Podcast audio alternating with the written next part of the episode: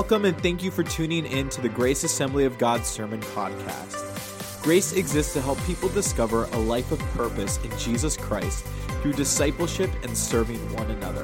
If you would like additional information, visit us online at www.graceofbelair.com.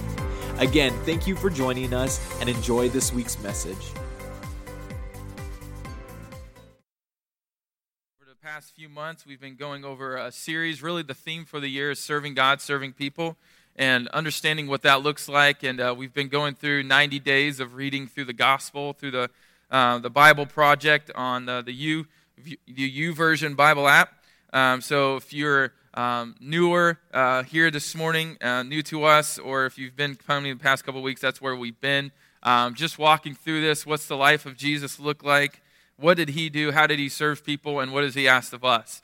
And uh, we've seen, um, you know, I just personally, for me, I've seen God speak things into my life that um, I knew was there all along and you know but the lord just you know in that moment he would he would say something to you and i think there's something to be said when you decide to take a step of faith a a deepness in your walk with christ you say you know what i'm going to go deeper than i've been before god's going to meet that and he's going to prepare you for something that he's already got for you and a lot of times it could be something that has been there all along um, but but now he, you, he knows you're ready, that you can handle it, and He brings it to your mind, He brings it to your heart, and uh, He asks you to respond. And God's spoken things to me personally that has encouraged me, and also things to, um, to also do things for other people that uh, just felt the Lord do, ask, asking of me to do. And so, you know, as you read this portion of Scripture today, it's important that maybe you've had some similar situations as you've taken a, uh, you know, just say an approach this year to say, you know, I'm going to do um, I'm going to spend more time with God. I'm going to do this. I'm going to fast and pray or, or read this portion of the, the Bible or read the entire Bible in the year, whatever it may be. You know, God, God delights when we decide to make that choice because He wants to speak something deeper into you. And uh, I think this morning we're going to get this out of this passage today. We're going to deal with uh, two sisters in the Bible. There, I, I don't know if you've had, how many of you have siblings? You have a brother or a sister? Raise your hand. If you have a brother, sister, older or younger, right? And uh, I'm sure you always got along from, from the very get go, right? You were in your house, right? Everybody just got along with siblings, right? You never fought. You never tried to be better than the other one, right? I mean, that never happens. Um, you know, but for me, if you're if you're like me, you know, that was often, you know, the the importance in our home. We wanted to score the most points. You know, we wanted to, to hold records, not necessarily for our school or for whatever. We just wanted to hold a record in the household. Like, you know, like who scored the most goals, who had the most home runs, who had the most points in a game or in a season or whatever. You know, because my siblings, we often participated in different sports like that.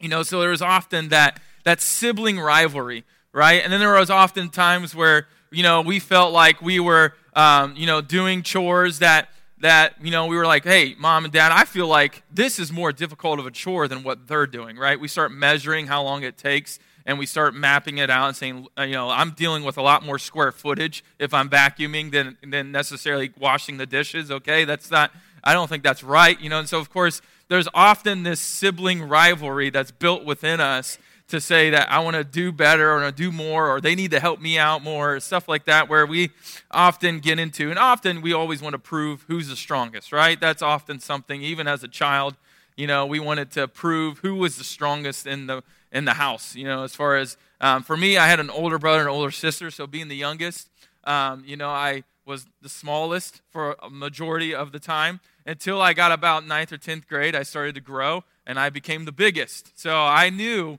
that I had a small stretch of time frame to kind of prove that to them that I that, that there is a new king on the throne, I guess you would say. And uh, you know, my brother, he was um, and he was in Iraq for uh, about a year, serving in the military, and he had come home. And you know, I in that stretch of time frame he was gone, I had grown like four to six inches. I was much taller. I actually was taller than him. He left, and I was shorter than him. He came home, and I was taller than him. So I felt pretty proud of that moment. And so my brother thought, you know, he could just do the same thing. When he came home, he thought he could just push me, you know, and just kind of like nudge me and stuff. So finally, I was like, you know what? Next time he does that, I'm just going to show him who's boss, right? And so my brother, he nudges me. I'm next to my bed. He nudges me. I fall on the ground. or on my bed, and I get back up, and he's not looking, and I just full out body check him like that, and just he just goes flying. I've never seen my brother fly like this before, but it was the coolest thing ever until he went through the wall, and then I realized, uh oh, like what's going to happen? And of course, my dad hears the noise downstairs, and he's thinking, all right, who did it? You know, that's that's always the question, who did this? You know, and um, you know, I said, Dad, I'm sorry. I my you know Tyler, he pushed me, and you know, I decided to to let him have it, and so I body checked him, and he just went flying into the wall. And my dad just kind of looked at me, and was like all right, well, that's okay.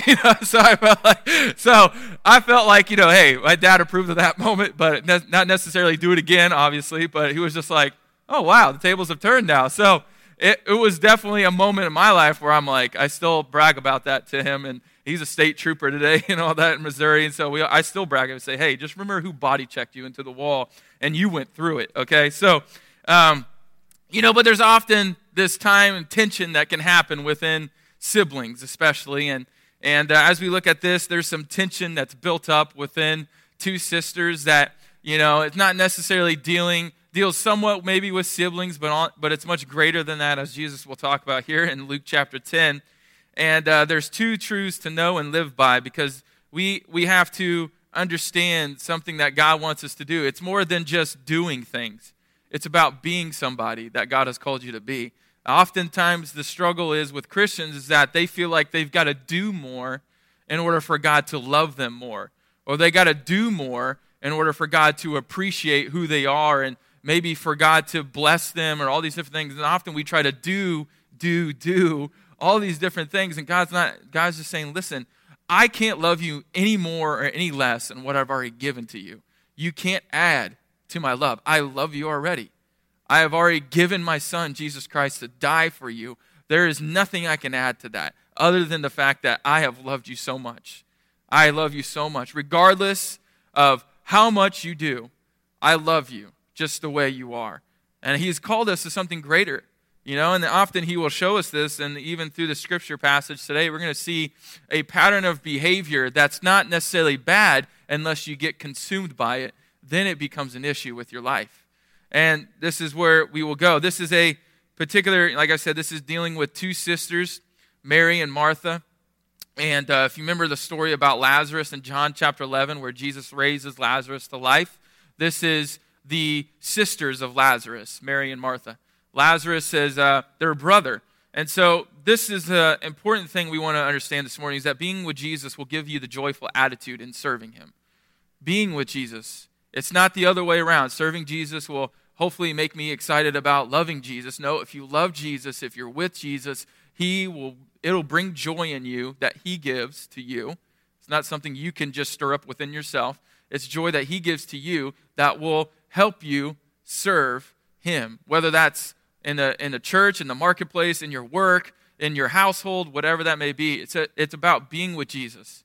That will give you the strength, the confidence, the joy that you need to serve to serve him, whether that, wherever that is.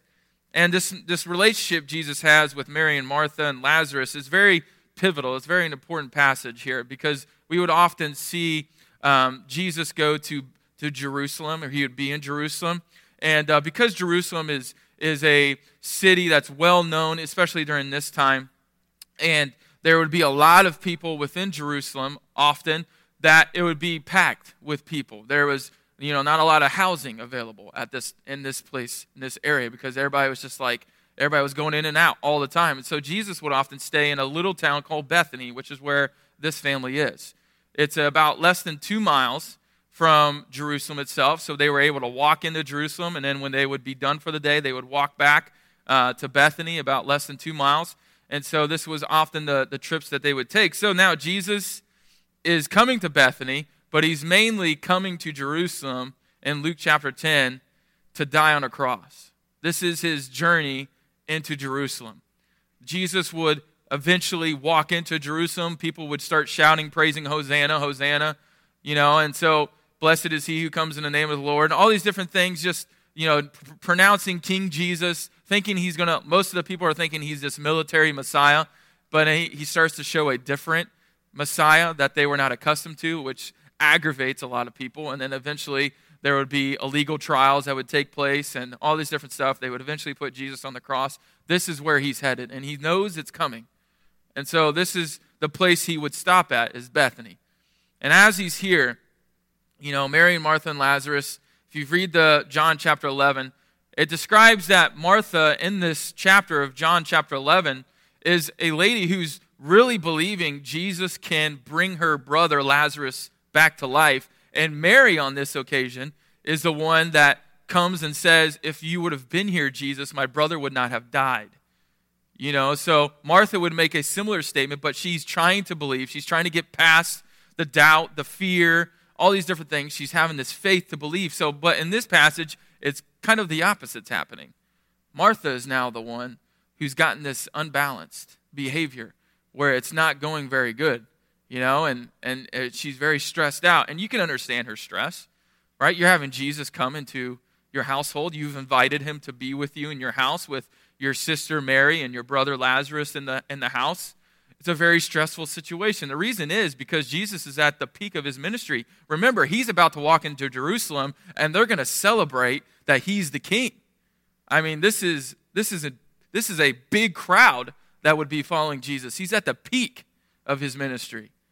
And so Jesus is about ready to do this, but he stops in Bethany first, and he's about to have a meal in this household. And so, if, you know, for our community, this wouldn't be like this, but in this culture, this is what it would look like. This is the town entertainment for the night.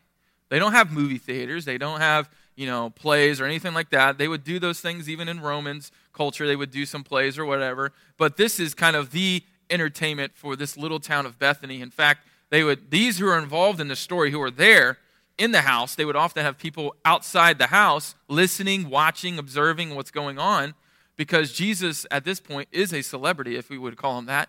He's a very popular individual in this point. He would not be popular later with a lot of the Romans and Jewish leaders, but at this point a lot of people want to hear what he's doing, want to see what he's doing. They want to see more miracles. They want to experience, you know, all these different things. So this is a very stressful situation for Martha, as you can see. There's a lot of people coming, not just in the house, but outside. They're going to be watching. So what do you want to do? Right? You want to make sure everything looks perfect. You want to put on a good show, in other words. You want to be the show the best hospitality, and it's for a good reason, right? Jesus is coming. It's not a bad thing to, to do that, to give it your all. That's what Jesus has asked us to do. Whatever you do, work at it with all your heart, right? So this is what Martha is doing. She's working at it with all of her heart. But there's something deeper that's going on that Jesus is going to reveal. And so this morning, as we look at this, what are two truths to know and live by that he's going to explain to Martha as well as Mary and those that are around watching, observing this conversation? What is something that Jesus is trying to get every single person to understand? There are two truths to know by, to live and know by. The first one is this serving Jesus is to be a joy, it's not to be a chore. It's to be a joy. This is what Jesus will say in, in uh, verses 38 through 41. He says this As Jesus and his disciples were on their way, he came to a village where a woman named Martha opened her home to him. She had a sister called Mary who sat at the Lord's feet listening to what he said. But Martha was distracted by all the preparations that had to be made. She came to him and asked, Lord, don't you care that my sister has left me to do the work by myself? Tell her to help me. Martha, Martha, the Lord answered, You are worried and upset about many things. Many things. I think it's important to kind of break this down. The reason, you know, this is going to be that I love dealing with shorter passages is because we're able to break this down even more and kind of get into the meat of what is really going on here. What is really Jesus trying to get at here? What is Martha doing? And uh, I think it's important that we understand and ask ourselves this question the expectations Martha has. What kind of expectations does she have inviting somebody like Jesus into her home? Well, they would go all out. Even if it wasn't necessarily Jesus, if it was somebody coming into their home, they would often open up their homes for guests. It was considered you were the guest of honor, whether you were traveling or whatnot. This was something that they would treat very seriously. In fact, Jesus would be treated, this situation would be treated very seriously. And so there's these expectations and, imp- and good impressions she's trying to put on people, but she feels the expectation, right? There's this expectation that she knows I've got to do a good job. Otherwise, people are going to look at me weird or, or they think I'm a bad person, or they, you know, just think I'm a slob or whatever. And so she's trying to do all this, and you can understand her frustration. Mary, her sister, is supposed to be helping, is sitting at the Lord's feet listening to what Jesus was saying. Now, this wasn't supposed to be something Mary was technically to do in her culture. She was supposed to, Martha has, has said something somewhat true. Martha, Mary is not supposed to be sitting at Jesus' feet. Who's that for? That's for the disciples. That's for, the, in their culture, this is their culture, it's for the males, not the females. And now you see Jesus saying, No, I'm not just saying one gender is better than the other. I'm saying genders are equal in my eyes. I'm saying that we all will be judged equally. It's not saying that one gender is better than the other. This is something that's different. This is why when Mary would wash Jesus' feet, they would get so aggravated because she's doing something that she wasn't supposed to be doing, right? They, when Jesus is getting her feet washed with, or his feet washed with her perfume, with her hair, it was that you don't do that in that culture. That's, that's unheard of. What Jesus is doing here, or what she's doing here, is another thing that is different in their culture. Like, wait a minute, this is only supposed to be for the men. This isn't supposed to be for her. And Jesus is not rebuking her. He's actually letting her sit there. He's letting her be there. He's telling her, and I think this is such an amazing, um, amazing characteristic and quality that Christianity has within itself because all these other religions, you know, promote one gender over the other. They say this one's more powerful, this one's weak, you know, and all these different things. And and and Jesus saying, hold it, hold it, hold it. They're all created in my image. When does this become who's greater and who's who's less? This is about understanding that we're all created equal in the eyes of our God. And so Jesus is doing something here. He's allowing something to take place here that's foreign to the rest of the culture itself. And so from this, we see even expectations that are going on between Martha and, and others around her. And the question that you have to ask yourself is what expectations have you put on yourself, and what expectations have others put on you? You know, for example, if you're a parent in the room, if you've had kids in the room, this is a very hard thing to sometimes balance in your life, right? Because you you have a child in your life and you see other parents doing other things for kids and you see them buying this and buying that and doing this for them, doing this for that. And it's a challenge because you want to have to give your kids maybe the life you had or maybe a life you've never had. And it's not a bad thing to think that way. Like, I want to give my kids the, the upbringing that I had or the people and I have in my life. I want to give them the upbringing I have. I want them to see how blessed I was and see, you know, and, and whatever that may, uh, whatever way that may take place. You know, but also at the same time, there could be, I know in a room like this, that maybe you didn't have the best upbringing.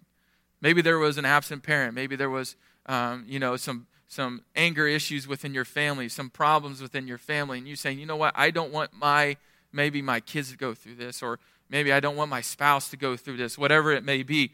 You know, we, we have this expectation that we've got to do something greater, and that's that's understandable. But don't let that consume you. This is what was happening with Martha. She let it consume her life. She let it consume herself to the point of where she was losing herself. She, she was trying to do so much that her time with Jesus, listening to Jesus, being with Jesus, was neglected. And you see her frustration because what? She breaks, she lashes out, right? At, at Jesus. And it's a a quite a, you know, I mean, for somebody to lash out and tell Jesus what to do, how many you know you're pretty bold? Like, hey, Jesus, tell her to do something. Like you're commanding the Son of God, you're commanding God, very God, in that moment to, to have her do something. You are commanding. I mean, that's that's pretty deep stuff. That's a lot of built up aggravation and frustration, right? In order to do something like that. And so as a, you know, as a parent or as a spouse, you know, you have all these all these expectations and things you want to do, and you see everybody else doing something like, "Wow, I would love to do that. I think that would be cool to do." Like I, you know, I think that would be, you know what? I never had this when I was growing up, so I'm going to do this. But you don't realize sometimes what can happen. I'm not saying this is a bad thing again, but I'm saying what can happen is you get consumed by it. What do I mean by that? You start working longer. You start doing more things, doing more, or maybe around the house, or doing more things outside of it, and you're taking time away from who? You're taking time away from maybe your children. You're taking time away from your spouse, and you're saying, Well, I want to give them the best life. And you don't even realize that not necessarily saying working overtime is a bad thing, not saying, you know, doing things around the house is a bad thing, because if you don't do things around the house, how many know things don't necessarily stay the way they're supposed to be when you first have that house, right? Things start to leak and crack and, and mess up. So you got to repair those things. It's not saying neglect responsibility here, but what it is saying is, is are you consumed? Are you consumed with it? Because you're more, you're more consumed about doing things, but you're not even being with Jesus. What do I mean by that? For example, you wake up tomorrow morning at a certain time to go to work or whatever it is, school, wherever it is you go. Maybe you got somewhere to be. Let's say you set your alarm and your alarm doesn't go off, right? You wake up maybe 30 minutes later than you, what you were supposed to. And all of a sudden, what happens? Panic. Like, oh man, I got to be somewhere. I got to get this done. I got to do this, this, and this. What's the, usually the first thing to go? Your time with the Lord. It's usually the very first thing. Well, I don't, well, I, you got to understand, I got to get a shower. I'm going to stink. You know, I, I gotta I gotta eat my breakfast or I'm gonna be hungry. I gotta have my coffee or I'm gonna be cranky. Like I need that in my system. I'm gonna have caffeine withdrawal.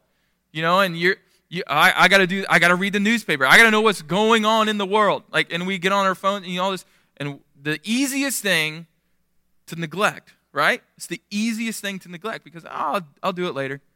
Oh, I'll worry about it later. It's not necessarily going to affect me right now. These other things are going to affect me because the smell, the, uh, my energy level, you know, all these different things. That's going to that's going to affect, you know, because everybody's going to see that, everybody's going to smell that, you know, you don't want to you, you want to do something about it. And it's the easiest thing to neglect, right? It's, I mean, it's it's natural even for me. When I when I am like, "Oh man, my alarm didn't go off or I forgot to set it." The first thing to go naturally for us is the things that we think won't have the least impact on our life. Right? That's usually the first thing to go. And so many times that's the that's the attitude we have is I'm just so consumed. I'm so busy. I'm, so, I'm doing so much. I don't have time to be with Jesus. And the time that maybe you do have, it's not really quality time at all. You're just kind of rushing through it and like, well, I'll just do this, this, and this, and I'm, I'm out of here, right? It's the first thing to go. It's the first thing that we neglect. It's not necessarily saying that, you know, we're, you know, we're obviously people who need more of Jesus, but at the same time, it's, it's natural for us to just do these things because why? We are, we are sinners who need a Savior. And so there's, there's this natural quality within us to say, I'll do it my way. There's a natural quality within us to say, it's, you know what, it's fine, I'll do it later. And then a lot of times, we don't even get to it later because everything else is piled up. And this is the kind of example that can sometimes happen. You know, even, like I said, even with a parent or a spouse. And listen, can I just be honest with you? The truth of the matter is, they need more of you and less of material. They need more of you in, your, in their lives.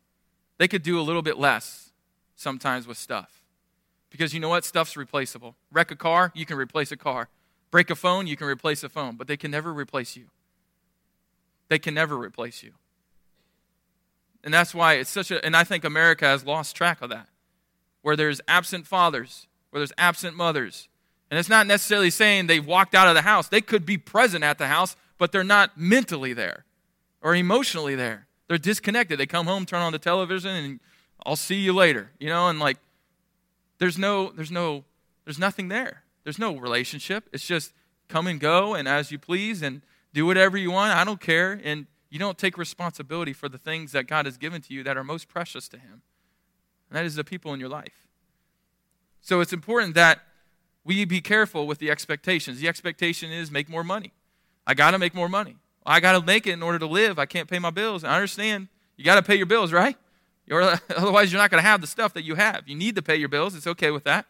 You know, you got to have clothes, right? You got to you got to be presentable. You can't just show up to work in pajamas and just do whatever you want, right? You got to you got to be presentable, right? You can't have your hair all messed up. You got to you got to be presentable.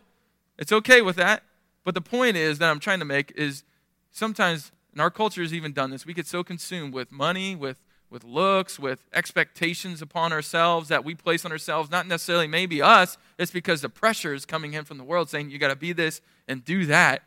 And, and it just consumes your life to the point of you don't even spend any time with Jesus. And the time you do spend, maybe is not even quality time. And I understand this. I understand this that I've never heard somebody complain about praying too much, right? I've never heard somebody say, you know, Pastor Bob, I just pray way too much. Can you stop me from praying too much? I'm, I'm really reading the Bible, studying it way too much. This is taking too much of my time. I really need to stop. We never say that, right? Nobody, I've never heard in all my years of life, I've never heard anybody even tell me that before or heard from somebody else that this is what this person, I've never heard that before. So there's a good thing to say, I want more of God in my life. There's a good thing to say that. At the same time, it's understanding, Lord, how do I balance my time? How do I balance my life? How do I balance all these different things? Because you got to understand, this is why it's so important to be with Jesus because he gives you direction. He tells you what to do. What did Jesus do? He'd get up early in the morning a lot, right? And he would go drift off in some place by himself and he would pray. He'd seek the face of the Father. A lot of times during the middle of the day, he would be doing ministry.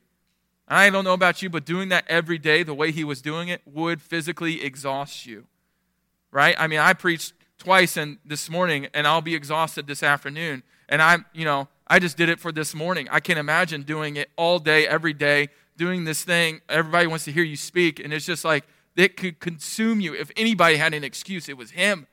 He was consumed with this ministry stuff. And obviously, for good reason, he was doing it, but he didn't neglect time with the Father. He would take those moments that he had. He would be up early in the morning, be with the Father. Ministry a lot of times in the afternoon. If he had a break, he would go off to himself maybe and pray. And, and even at night, he would go up into a place by himself and just begin to listen and pray and seek the Father. And even times he would do that, crowds would interrupt, right? I mean, you, you see it. That's why the 5,000 were fed. They interrupted his prayer time. They came in the middle of his prayer time. And what did Jesus do? He just said, Oh, this, this is my prayer time. Hey, I got to read this Bible, even though I wrote it, you know, but I'm reading it, you know. And so, you know, he's, he's, he's got all this stuff that he could consume himself with. And it's understanding there's a balance here. There's a balance here. He understands, you know what? He had compassion on the crowd, it would say. He had compassion. And so he would meet them and talk with them. But he would, he would balance himself. And how did he know how to balance? He was with the Father. He knew exactly how to balance his time. He knew how, what, how much time to put in and when to, to get away to recharge. Because you're not robots. We all need to recharge, right? We all, we all have a certain amount of energy level. It may go for a certain amount of hours, and then we're, we're drained. We just need to recharge. There's, no be- there's nobody better to give you strength than the Lord. Because spiritual strength will result in physical strength. How do you think Jesus was able to do it? He was able to have that. And so, there's a lot of different things.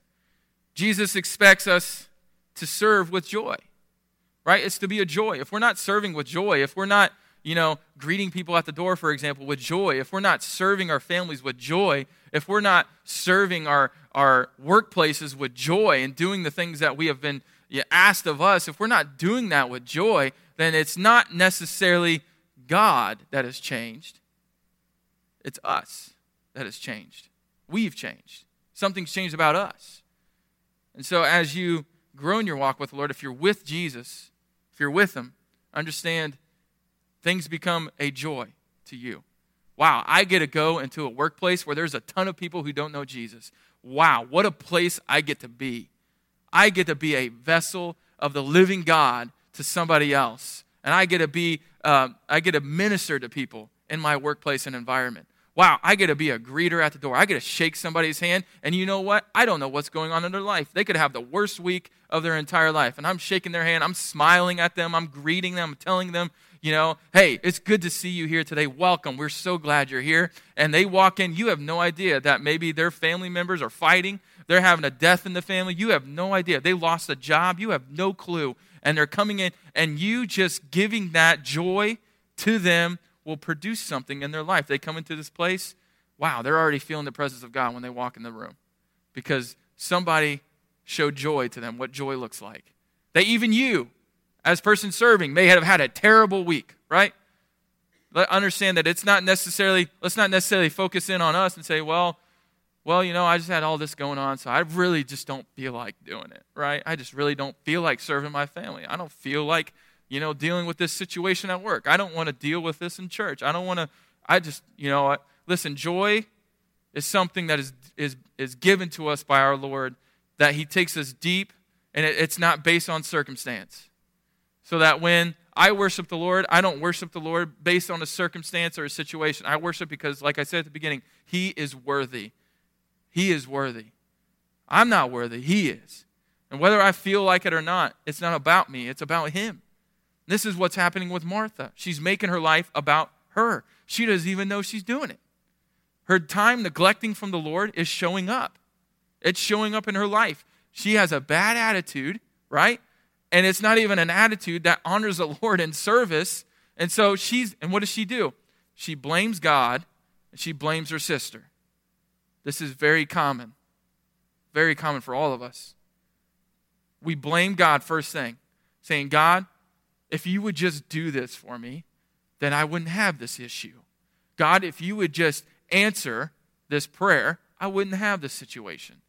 Uh, God, if you would just, if if my sister would just straighten out and straighten up, I wouldn't have this frustration that I'm dealing with. God, if you would just help this parent, this spouse, this child, if you don't have this boss, if they would just understand this, I wouldn't have this issue, right? That's I mean that's that's how we work. That's how it is. We're a lot of times we're just like her.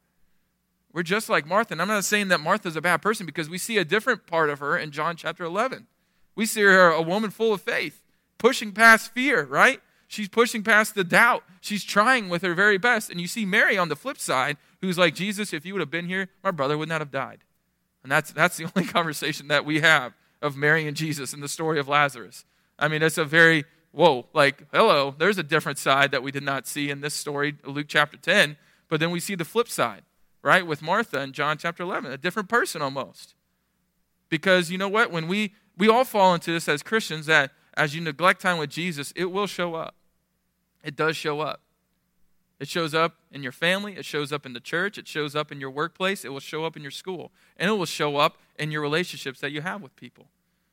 And this is such an important thing because Jesus is trying to get us to understand something that Luke chapter 10 will even tell us this in verse 27 Love the Lord your God with all your heart, mind, soul, and strength. You know what, Lord? I'm going to love you as, as best as I know how. And in order for me to know how to do that, I got to be with you because you can't live out the Bible if you don't know it. You can't live for Jesus if you don't know Jesus. It's hard for him to it's hard for you to know your purpose, to know what's going on in your life, what you need to do about a situation, the wisdom you need if you don't spend time with him. He's going to tell you. You may be saying, "Well, that just sounds so simple." It's because you know, you have to understand something. Some of the basic principles that we know, even in our life, not even spiritual principles, are the ones that help us. And as soon as we do them, we start to see it. Like, for example, if you want to, like, if you're going to go on a diet, what's the purpose of the diet? To lose weight, to be healthier. You know that. I know that. If we know that if we want to get stronger, what do you have to do? Work out. You have to run. You have to lift, right? All these different things. And you go up to somebody who's been doing that. You're saying, What's your secret, man? What's your secret? You say, well, I, I'm eating healthier and I'm running and I'm working out. It's a basic thing they knew. They just they thought there was some magical formula that they were using there and that there was something they were drinking or whatever, eating. And they took a simple basic principle and actually started to live it. They actually started to live it out. And look what happened. There was change, was it not? There was a difference in their life, wasn't Their energy level increased, did it not? It's all these different things that happen. We know a basic thing, and it's, oh, it's just more information. No, it's living it. When you live it, you see it. And you start to say, wow, this was here all along. I just needed to do it all along. And so, what's happening here is a negative attitude serving Jesus. Listen, a negative attitude, if, if anything I know about negative attitudes, you know, who wants to be around that? Right? Who wants to be around somebody who's negative all the time? Because why? It will impact you. It will start to reflect on you. You'll start to be just as negative as the other person is. Or, you know, maybe even this, you start questioning God if he even cares. Like saying, what, is, what does Martha say? Lord, do you even care? Do you even care about what's going on in my life? And what does Jesus say? How does the God of the universe respond to somebody like us who maybe does that from time to time? When we start living an unhealthy balance in our life, where we're, we're trying to serve, but then all of a sudden we're, we're trying to you know help families we're trying to help friends we're trying to help the church whatever the, those things are all good. Listen this is not saying that service is bad. If we're going to understand how to serve god and serve people if you're going to understand how to do that you've got to be with him. You've got to know. And sometimes we neglect the most typical basic things that jesus asked of us to do and it shows up it eventually shows And so, how does the God of the universe respond to people like us when we go through those? I've been through those moments where it shows up, and I'm like, you know what? It's because I know exactly what's going on. And a lot of times we do. We just want to ignore it. But we know exactly what's going on. You know what, Jesus, I have neglected time with you. Or you know what, the time I even spend with you, I got stuff around me. I'm, I'm looking, checking things still. I'm trying to do other things. I'm paying attention to other things, and I'm just, you know, I just can't do it. I, I need to make sure I'm available or do this and that. And I'm going to listen, you can pray with God in your car and all these different things. I understand that. But there's something about being with Jesus with no distractions. There's something about that. There's something about Jesus going up on a mountain where there's nothing, nobody around, and just being with the Father. There's something about doing that that gave Jesus power. You know, the disciples, when they came to him and say, Jesus, they didn't ask, Jesus, teach us how to, how to heal, teach us how to teach, teach us how to do all. What did they, what did they ask? Jesus, teach us how to pray. Teach me how to pray. I've seen you go off in the mountain and pray by yourself. I've seen you do that. And there's something different when you come down. Something happens. It's because he's with the Father. And he's doing something greater than himself.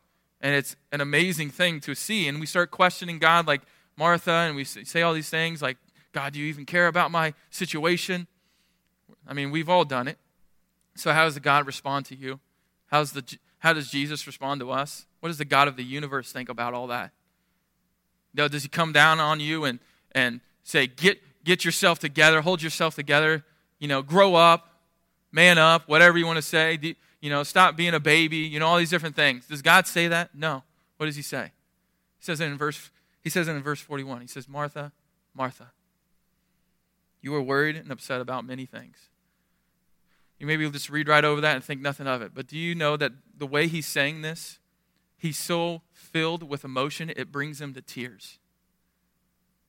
It brings him to tears. And he's saying to Martha, I know what's going on in your life.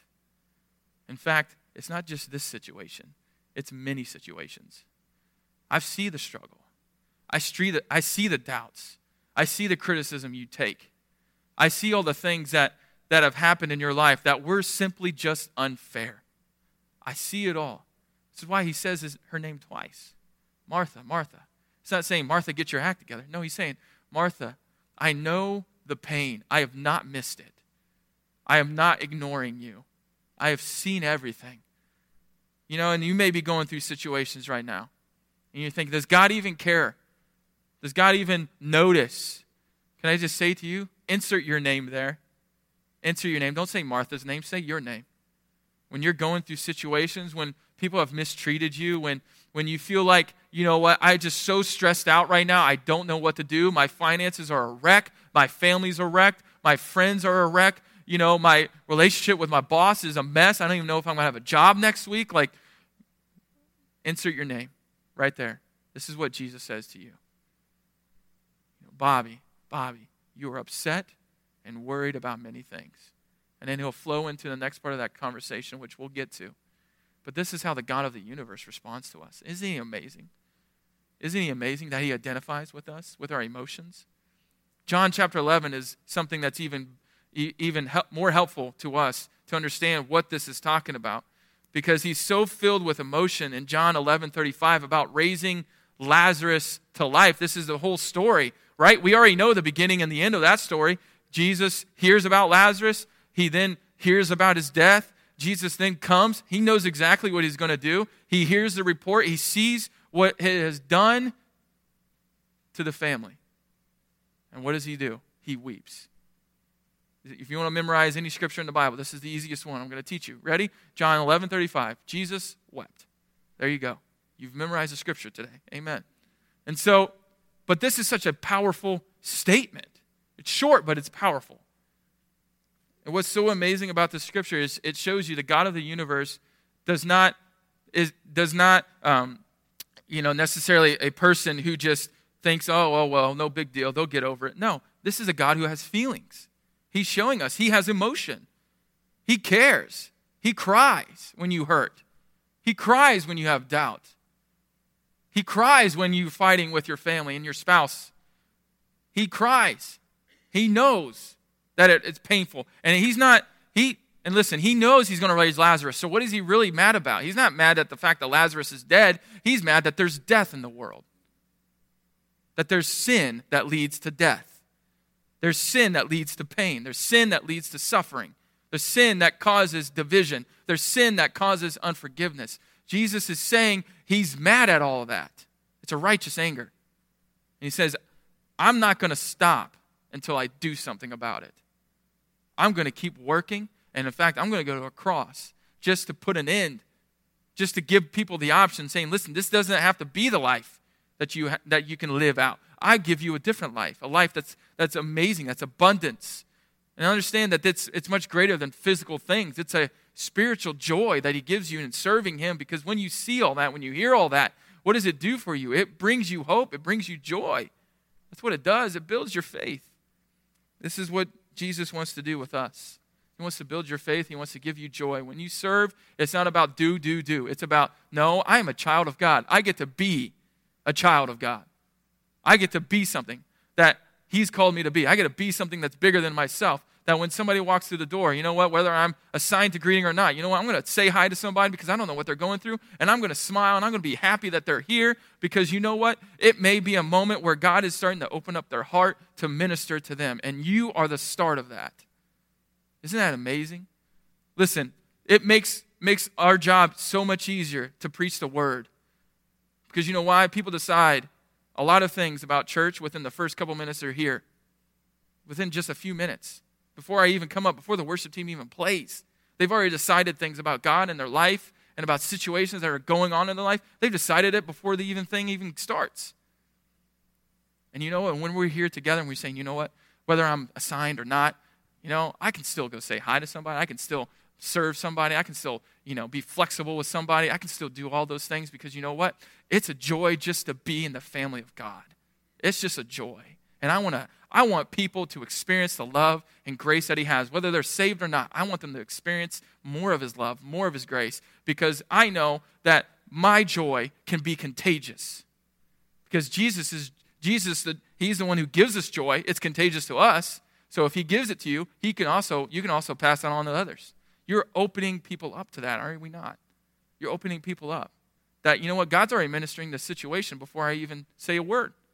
Makes my job so much easier. Makes the worship team's job so much easier. Just to preach the word, to be who God has called us to be. Well, we got to get moving. Verse 42, Jesus will finish this statement. He says this But few things are needed, or indeed only one. Mary has chosen what is better it will not be taken away from her. So Jesus says you're worried and upset about many things, but few things are needed, or indeed only one. That's what the NIV says. Your version may some, say something different, but this is where he's getting at. He's like, well, did Jesus misspeak? Why does he say few things are needed, but indeed only one? Why is that? What's the big deal about that? Like, why did Jesus misspoke?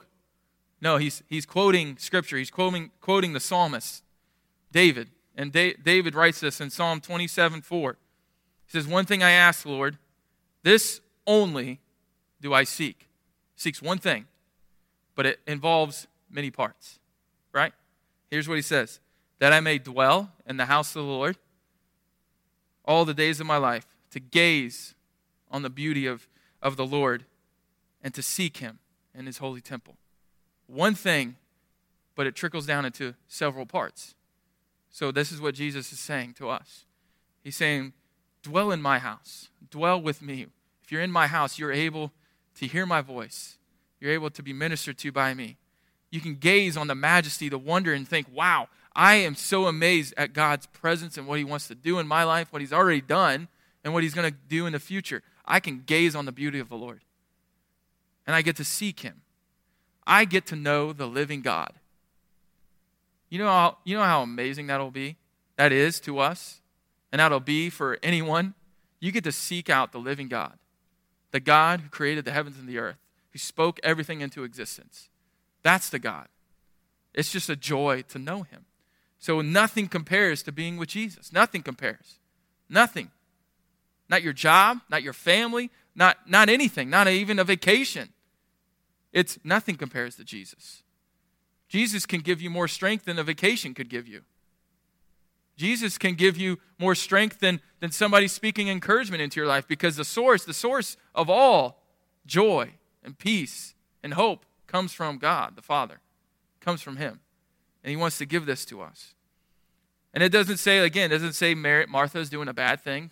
It says, You've done a good thing, but Mary has chosen the better. Because why? Mary needed this time to be encouraged, to be lifted up. Who knows what's going on in Mary's life?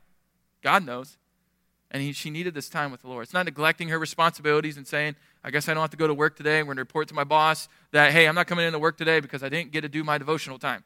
Like, you don't get to do that, right? But it's about understanding, like, you know what? There's just times where we have to sit back and just reflect and say, you know what? There are some things maybe in my life that I can pause. There are some things, yes, I'm got to be responsible for that are absolute definite. I got to do them. But there are other things, you know what? I don't necessarily have to do that right now. Maybe I can just spend a little bit moment moments with my Lord and be recharged and be refreshed because I need it right now. That's the, that's the kind of thing that is being talked about here. Is the things that you can push, pause, and say, you know what? I need to be with my Lord. I need to be recharged by Him. Because you got to understand something. Most important thing is to be with Jesus.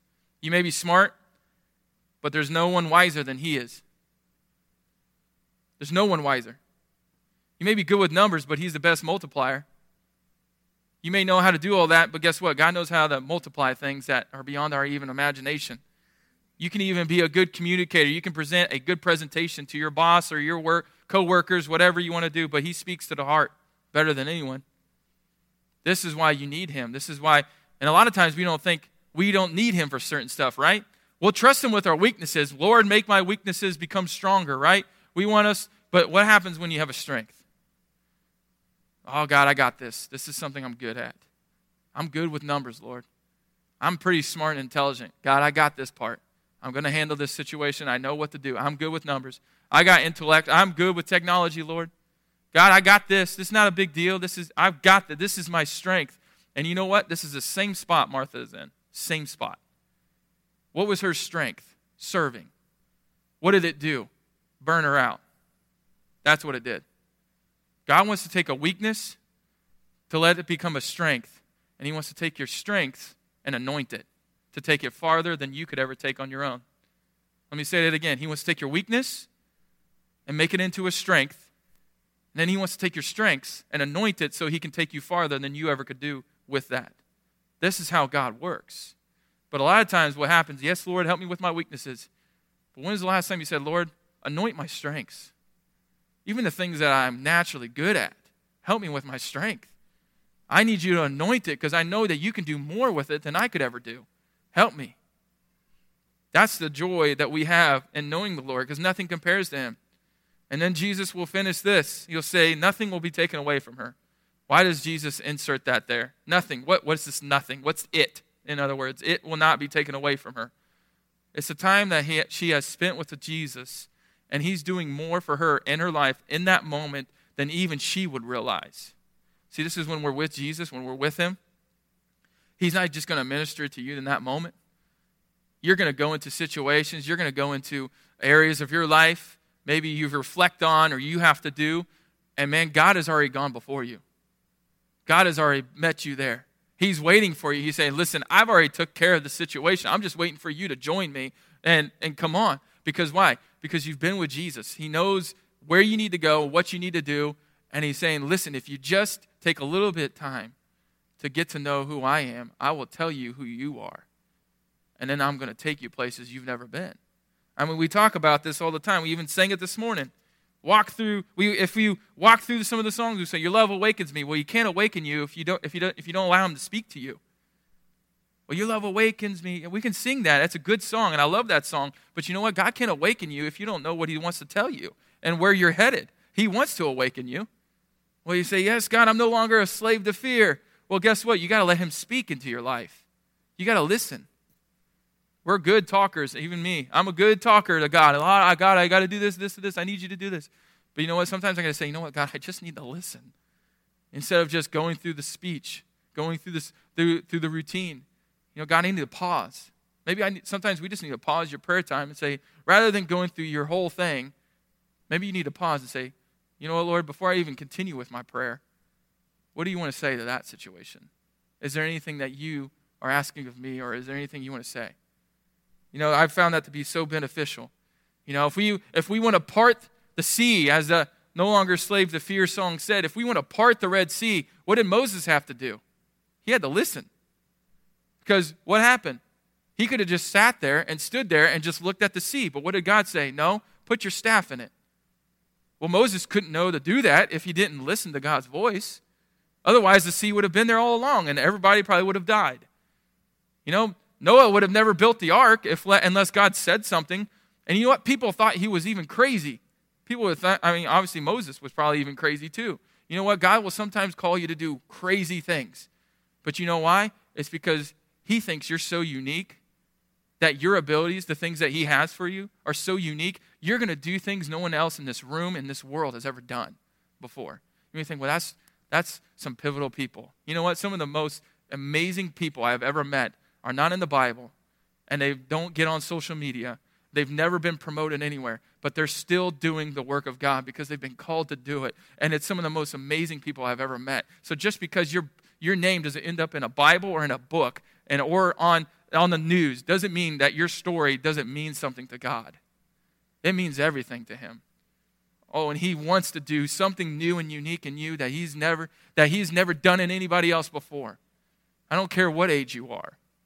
God wants to do something so amazing in your life that it's only you that he wants to do it through. Look at every story in the Bible. Look at every man and woman, what they did in the Bible. Their every story was different everything was different. The things they did were different. Because you know what? They listened and they obeyed. But we have to be with Him in order to hear His voice, in order to do the things that He has called us to do. And so, as this morning, as we come to a close, let's remember being with Jesus will give you a joy in serving Him. Being with Jesus is going to give you a joy to do things that are beyond you, that are going to encourage you, give you hope, give you peace about your life, God knows more than we will ever know. And He wants to do that in your life. Amen? Amen. Let's bow and we'll close in a word of